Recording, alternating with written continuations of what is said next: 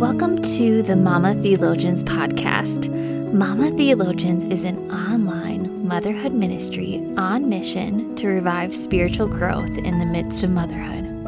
We offer our devotional, conversational, and narrative podcast episodes to further equip mothers in theological study, biblical literacy, and spiritual formation. We pray that God will use these offerings for His glory and that He will revive and deepen your spiritual growth in Jesus. For today's episode, you'll hear Amy Fisher reading her article titled A Simple Technique to Help You Listen to God's Word. A Simple Technique to Help You Listen to God's Word, written and read by Amy Fisher. As a mother of three boys, my home echoes with singing and shouting, wrestling matches, and wild laughter. The kettle whistles, a child cries, my husband's voice rumbles through the ceiling as he takes a work meeting in his office. My daily life is loud. Yet when the house is quiet, my mind continues to whir. Dinner plans, errands to run, the book I'm reading, the email to answer. It is little wonder that I struggle to hear God's voice when I read my Bible. Perhaps you know the feeling. You pick up your Bible to read, but your thoughts dwell on your to do list instead. You read a paragraph three times and still can't remember what is said. If someone asked you what you read that morning, you aren't sure you could tell them.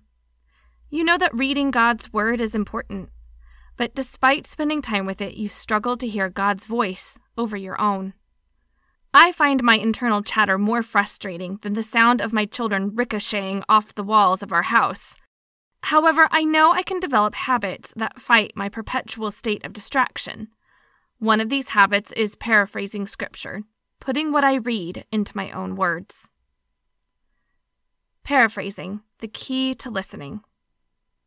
Paraphrasing is a technique that you can bring into your daily Bible reading to help you listen to God's Word, meditate on it, and remember it better later. It doesn't require much time, special equipment, or training. According to the Merriam Webster Dictionary, a paraphrase is a restatement of a text, passage, or work giving the meaning in another form. When we paraphrase Scripture, we take our Bible reading and put it into our own words. We better understand what a Bible passage says when we put it into our own words.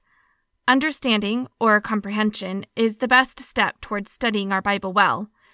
Jen Wilkins says in Women of the Word that comprehension seeks purposefully to discover what the original author intended me to notice or ask.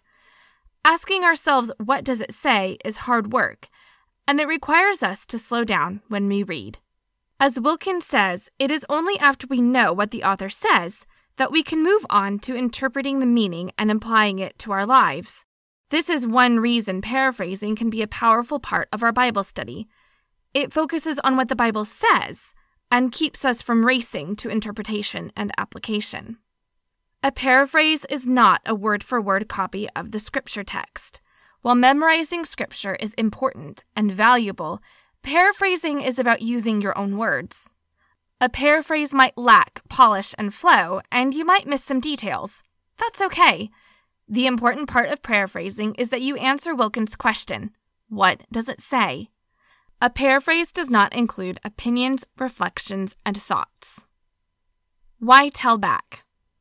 Paraphrasing scripture may seem like a lackluster approach to reading the Bible. However, putting something into our own words is a powerful tool for learning particularly when we challenge ourselves to paraphrase without looking at the passage and rereading only after we've remembered all we can. With this approach, we listen better, understand more, and remember more from what we read. Paraphrasing turns off your inner monologue. When we read in order to paraphrase, it powerfully calls our attention to action. In school, a teacher may have warned you, this will be on the test. Your ears would prick up, your focus would heighten and you would hang on to every word. You wouldn't think about life applications, let alone daydream about your after school plans. Even understanding the meaning of what the teacher says can wait. You need to listen to what she says. This is the beauty of paraphrasing. When we expect to answer the question, What does it say? our inner voice becomes quieter. As that voice stops speaking, we are better able to listen to what God says in His Word. Paraphrasing deepens your comprehension. While paraphrasing helps us to focus as we read, it also is a helpful tool for understanding what we read. In A Mind for Numbers, academic and author Barbara Oakley shares a piece of research in which students read a scientific text twice. Each time, the researcher asked them to recall everything they could remember about it. The researchers compared these students to others who reread the text multiple times without recalling, or who drew concept maps about the material.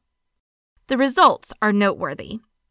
In the same amount of time, by simply practicing and recalling the material, the students who practiced recall learned far more and at a much deeper level than they did using any other approach. Why might this work so well? As humans, we are naturally self deceiving. In psychology, an illusion of competence refers to the feeling that we have understood and mastered a set of knowledge when we don't actually know it. Reading over a passage of scripture, listening to a sermon, and scanning over a commentary can give us the feeling that we have learned something when in reality, we haven't done the mental footwork to listen and learn. If we struggle to summarize what a passage says, we shatter our illusion of competence. We reveal to ourselves what we do not know.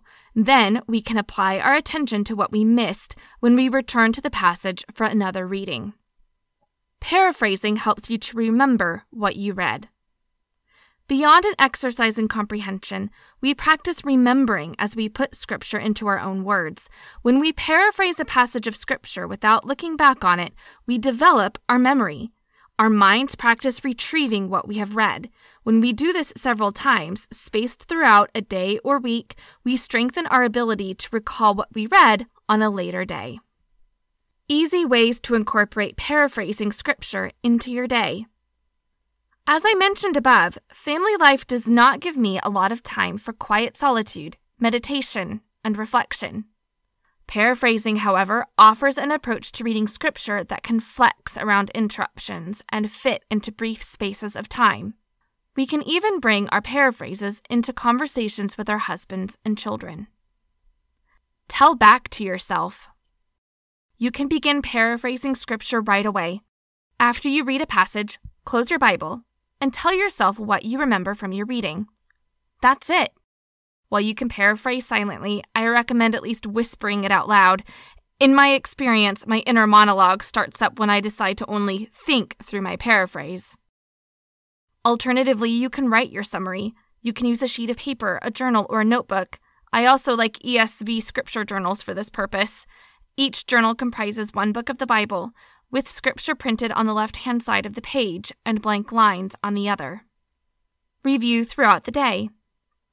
After we read and summarize a passage of scripture, we can revisit it later. This is as simple as thinking through, whispering, or writing our summary again. I find that this is a helpful way to meditate amid a busy life with children. If I am interrupted, I can start over again. I can think through scripture as I tidy the kitchen, pull weeds, or fold laundry. Instead of hoping for a perfect moment, I can incorporate scripture meditation into the reality of my life. I imitate the blessed man in Psalm 1, verse 2, whose delight is in the law of the Lord, and on his law he meditates day and night. Paraphrase with your family. One of the best benefits of paraphrasing is that we don't need quiet solitude. We can go to our husbands and say, Hey, listen to what I read in the Bible this morning. We might tell our children what we read over breakfast. Family conversations like this help us establish a family culture in which every member expects, enjoys, and values conversation about Scripture. In her book Seeking God, Esther de Waal shares Unless I am silent, I shall not hear God, and until I hear him, I shall not come to know him. Even though silence is hard to come by in a home full of children, I can quiet my heart and bring my attention to God's voice. Through the simple act of retelling Scripture to myself, I grow in the discipline of listening to what God says and meditating on it throughout the day. In this hearing, I come to know Him. Practical takeaways Give paraphrasing a try. I recommend beginning with one of the Gospels or with a book of Old Testament history, reading and summarizing one paragraph at a time. Introduce paraphrasing to your family by sharing what you read in Scripture. Ask them to share as well. If your children are younger, read a short story or parable from the Bible and challenge them to tell it back to you. Set an example and try it yourself. Choose a reminder to remember paraphrasing throughout your day. For example, think through the Bible passage you read in the morning when you turn out the light at bedtime.